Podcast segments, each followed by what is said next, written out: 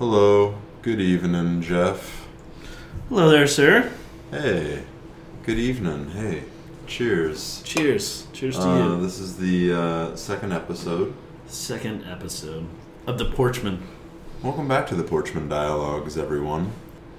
It's been about a week since we last convened, and a lot has happened in the outside world, in the sporting world, and also in soccer. There's plenty to talk about. We'll try not to ramble too much.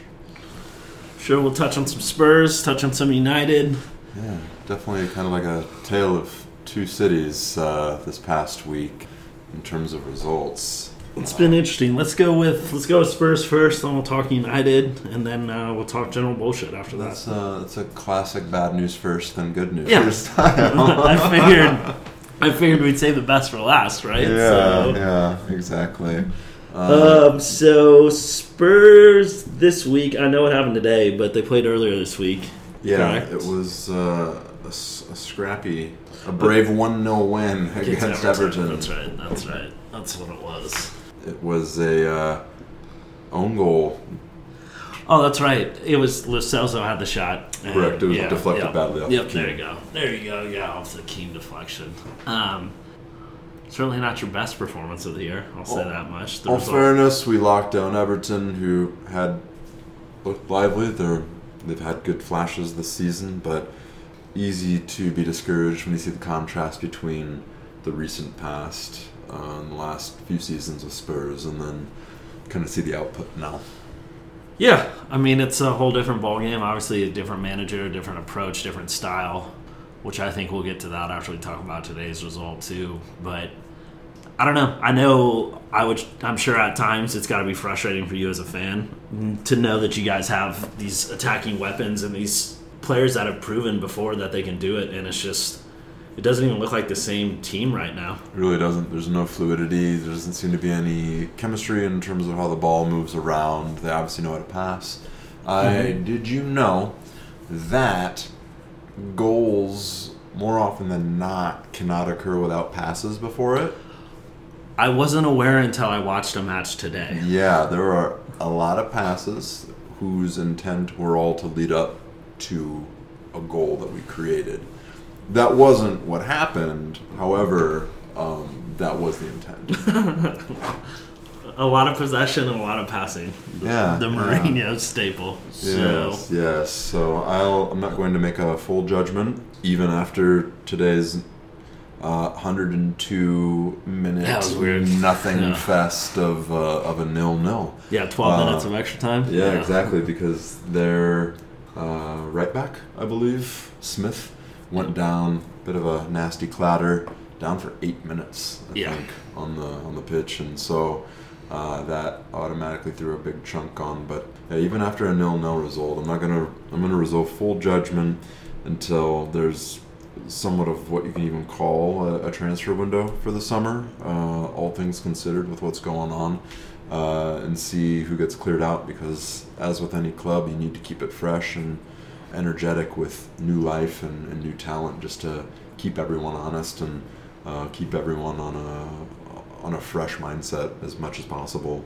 In this league where everything is so competitive and it's small margins, you have to build mentality as well, and that comes with the right people. Yep. Yeah, definitely. You guys definitely need some fresh blood in there, and I don't think there's anyone that's quite over the hill yet or completely done career-wise, but you guys definitely need some new blood. It's just going to be interesting with the dynamic that's kind of happening right now. We watched it a little bit, back to the match today, we watched the highlight a little bit earlier, and you guys did get screwed on a non-call on a pen with Kane getting pushed in the back, but the glaring stat to me was not having one shot on goal the entire game, and it's just, I hate to say it, man, it just brings me back to the days of when he was our manager and we completely outplayed teams and we had all this possession and we completed 87.6% of our passes, but we wouldn't even have a shot on goal. And I don't know, it's that almost like play from behind mentality at all time that I don't know. It has to be deflating and a bit discouraging, and it takes a lot of energy to keep that mentality, that siege mentality, in a way. Well, and when you've played in a system previous to this that, I'll just say, more fluid, mm-hmm. and allowed for way more creativity and way more goals to happen, and obviously got you guys to the point of where you're runners-up in Champions League. And obviously shit didn't work out with Pochettino at the beginning of this year, and you know, it remains to be seen whether the right call was made or not made, but I think you're right as a fan right now to not pass judgment. I hate that's modern-day culture nowadays, right? Like, a couple bad performances, because even last week wasn't good from you guys, but now, you know, it turns into this huge thing of, oh, he's got to go, and blah, blah, blah, blah, blah, and sometimes the grass isn't always greener, and it's best to stick with what you have now, but it's also, like, you see the growing pains going through a change of system, and it was the same thing I saw at United when we had Moyes, and then Giggs, and then Van Gaal, and then Mourinho, and now what we currently have, and it's just... It just sucks as a fan because you have to watch that reset button get hit, and sometimes you have to watch some football that isn't very entertaining, which I think is what you guys have going on right now. It's just, like, even me just watching today's game, it just wasn't exciting, you know? It wasn't. I agree. I watched it out of devotion and loyalty. Of course. You have to. You have to. I've done it for 7 years. Yeah, and just out of that eternal hope that they're gonna pull one out just in the drop at the drop of a hat, you know. But it wasn't the case. It was a long, drawn out, tedious, molasses-like affair. Aside from quick flashes of activity, but moving on, North London Derby. That's what I was gonna say. I just pulled that up. I wanted to see. I knew we got 4 matches left. Obviously, you guys have 4 league matches left, and. You're personally, just as a friend of yours, I know, this is one of your favorite teams. So yeah, this is honestly, this is just for bragging rights. This is for pride. This is for, you know, getting a spot up on them in the table with 4 total matches left. We win, we go up on them 2 points with 3 to play, and then. Given the way that we've been playing, that's always going to be a bit of a roll of the dice, but it would be a big morale boost going into the last 3 matches and 9 available points of the season. So, well, and I think you looking at those other 3 matches, you guys have Newcastle, which is easily, I think, winnable for sure. Leicester is going to be the toughest one left, and especially they're playing well right now. Exactly. Mm-hmm. And then you close out with Crystal Palace. Right. I hope you guys get some mojo back, some magic back at least, so you can finish out the season strong and go into, as you mentioned before, whatever sort of transfer window is even going to happen or be. Or because I think the other thing that I keep forgetting is after the league is done, they're going to finish Champions League in Europa. I believe you're right. So yeah, that goes doing domestic and then going into European. Yeah, that goes into August then, so... I don't know if they're going to have it open while teams are still playing the Champions League. Maybe we should know that by now. Who knows? But I don't know. Overall, uninspiring match today. But Bournemouth's fighting for their lives, too. I think that's something that's easily overlooked, right? They're fighting relegation for the first time, which even for them is kind of weird considering how consistent they've been since Howe's been there. So. It's easy to forget that they were bottom of the football pyramid in terms of the top 4 leagues, I believe, in terms of... Premier League Championship, League 1, League 2. I believe they were bottom of League 2, at least toward the bottom of League 2. Eddie Howe has led them through every single promotion. Yeah. Right? Yeah. Well, yeah, and even since they've been in the league, they've consistently finished. In that 8 to 14. 13, yeah, something right around there. Yeah, 8 to 12. Yep. Yeah. Right in that range consistently, you know? They've just been outside of that top 7. Which is nothing to be ashamed of. They're playing in the best league in the world against...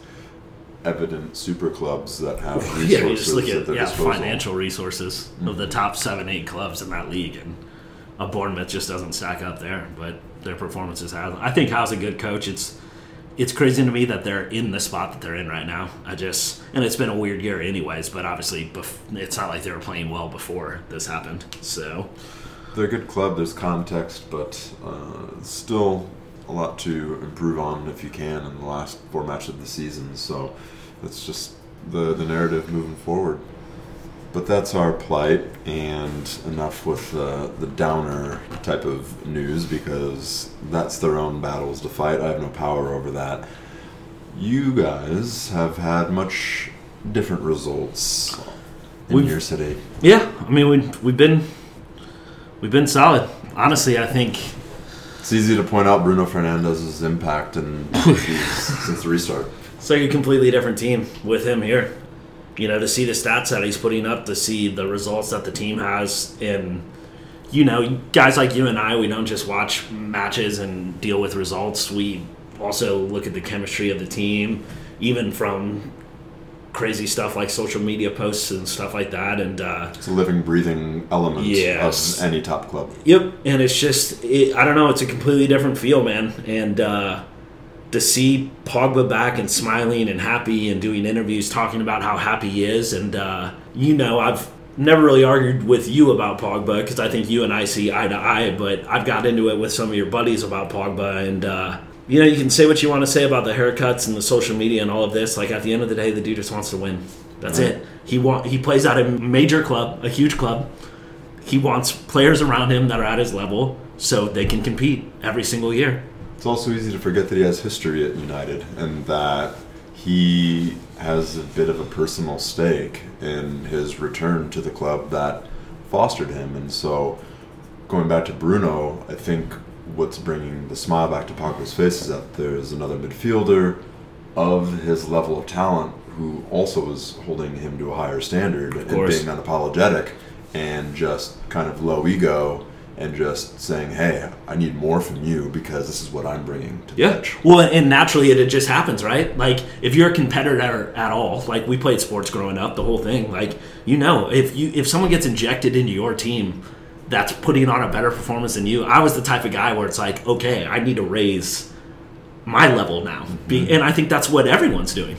And they know they have a difference maker, but it's like, yo, I have to play better to play to this guy's level. And the only thing I could say is I wish we would have bought him in the summer instead of waiting until January. It's funny you mentioned that. I wish we had bought him last summer when we were linked. And according to Bruno himself, personal terms agreed, etc. It was just the matter of the classic clubs agreeing to final transfer fee, which just didn't work last summer, and then it just kind of had to be delayed while he showed his loyalty to the club and put in a shift. And I think that just kind of puts him into that bit of a different echelon yet of also virtuous, talented footballers in Europe. I've followed United for 25 plus years, and I can't remember another transfer that had such an impact so quickly.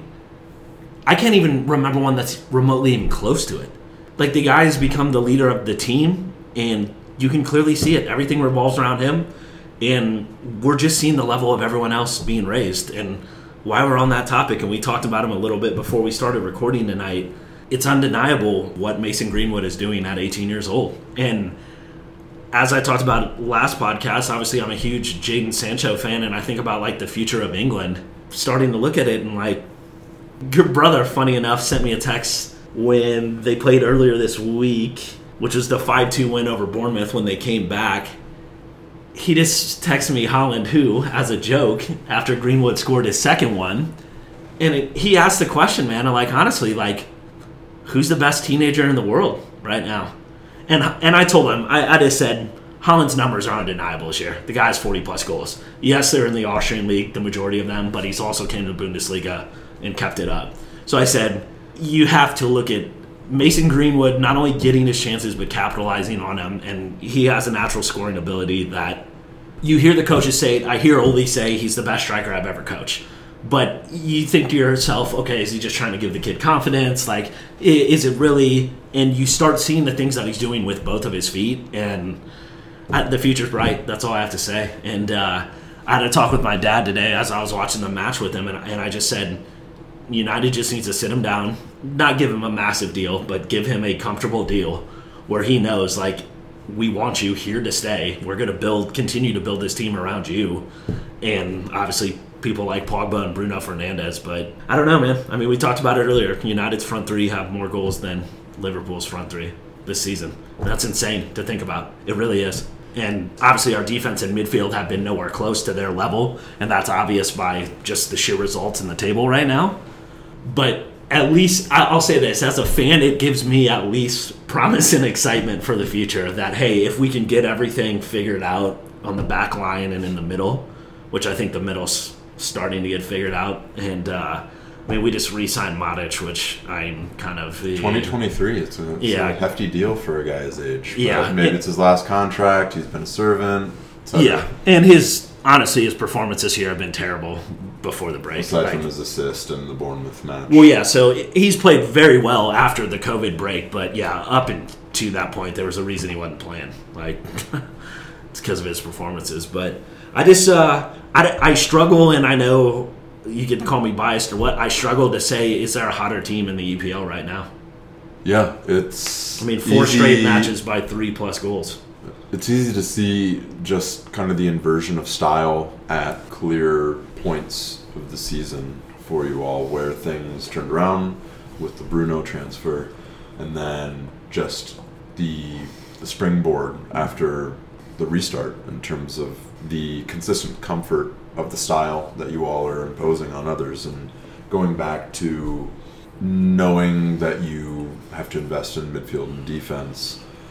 The benefit that United and Spurs both have is that they can see where the obvious talent is on the roster and the squad. Mm-hmm. And that in itself is already a benefit. It's better to know what you definitely do have as assets and then identify points of weakness, rather than just being adrift in a sea of mediocrity and just knowing that you don't really have that good of a squad to begin with and you don't know where to start. So we both can compare each other's front attacking talents because they're almost interchangeable in terms of overall quality, squad to squad. And we parallel each other in terms of needing crucial conscious investments in both defensive midfield and defense. Your center back kind of situation has been a bit of a carousel the last few seasons. It's evident. It's been documented. And I think that, aside from Maguire, who's a good pickup, I think that it's been a bit of a drop-off in terms of having two consistent quality center backs at United. Maguire was your investment and a linchpin moving forward for the next decade, and that had been overdue for a while because it had always been a bit of a committee approach for a while after Rio left. Yeah, and that's we've never been the same since Rio and Vidic. And that I would argue Smalling showed promise, but it was a bit of a brief prime, if you could call it. It was a couple quality above average seasons. And the thing is I don't think Chris Smalling and Phil Jones were bad buys at the time. And, I mean, they both came when they were 18, 19 years old. But, it was clear after 2 to 3 seasons that it's you're not, you're not going to be at this level, And I even... Go ahead. No,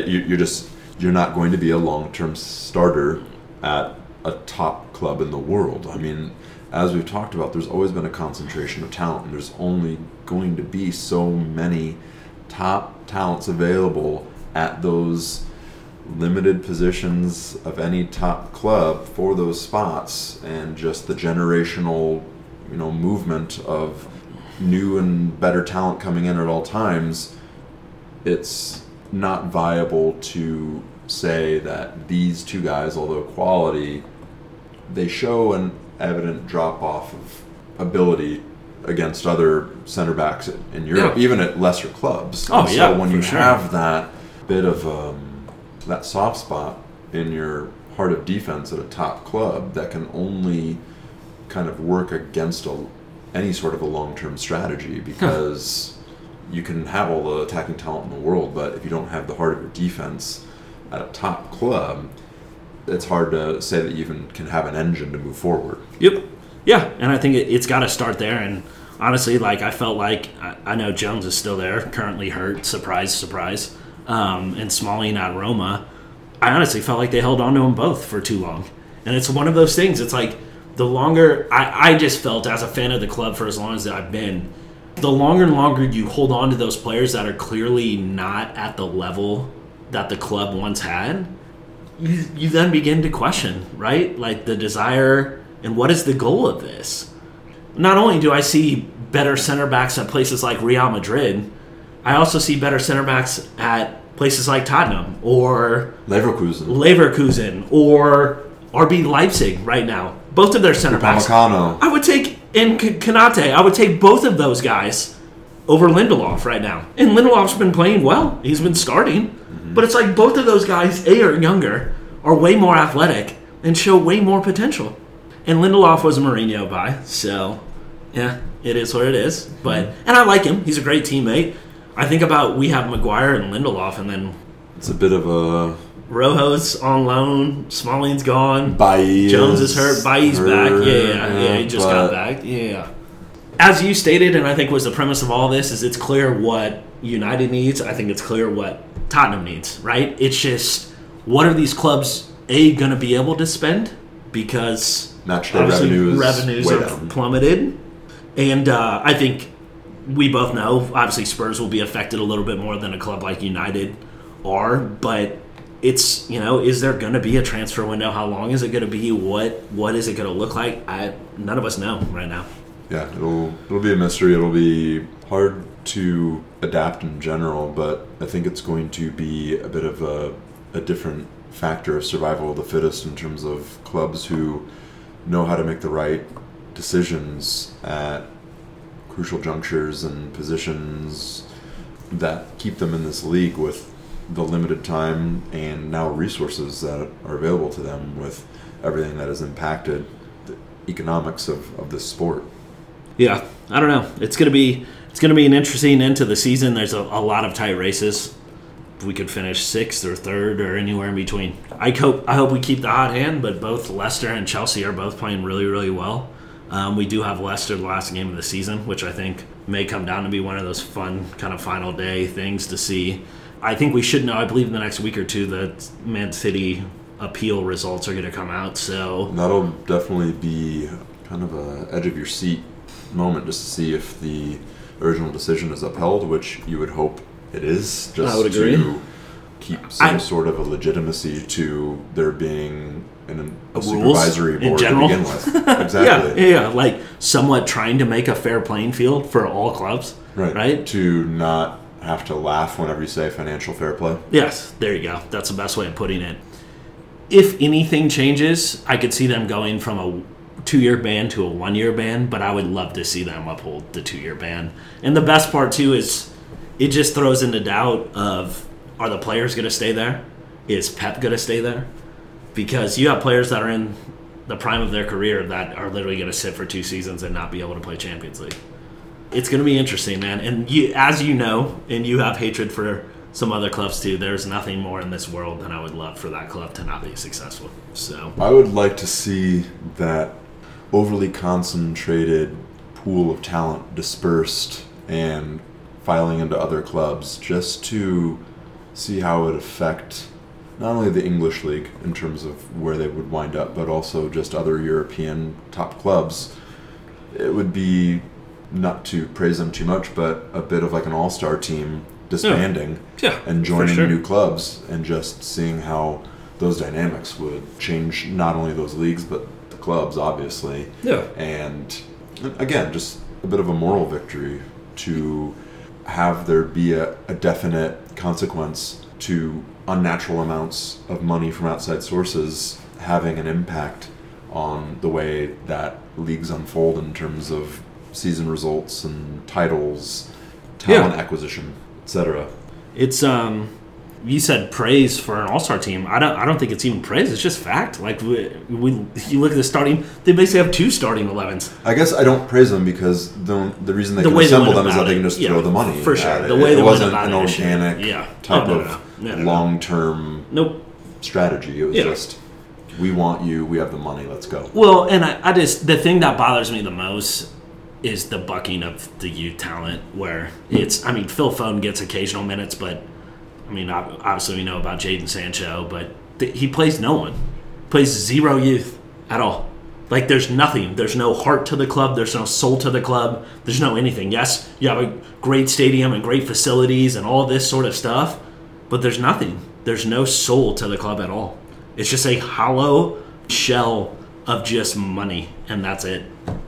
It's basically been artificially juiced up and given a proxy culture of meaning through results when the meaning should organically come from the club culture, the surrounding fan base, other historical results, but they just kind of decided the cold, calculated route of bypassing the pain and the struggle of growth. And that's what's funny, too, is like they didn't even bypass it because they've been a club for 100 plus years with little success, right? Correct. Like, you know, United, obviously it took until the 50s and 60s for them to even start success, and then they fell off a little bit again, and then Ferguson picked them back up, late 80s, early 90s. But you had this weird identity of, okay, just being this middle-of-the-run club in England for 100 years. The weird part for me is, like, think about if you're just looking at it from an outsider and you're just looking at results at the table. And you see this one club literally just do close to nothing for 100 years. And then all of a sudden, they compete for everything every single year. It's just weird, right?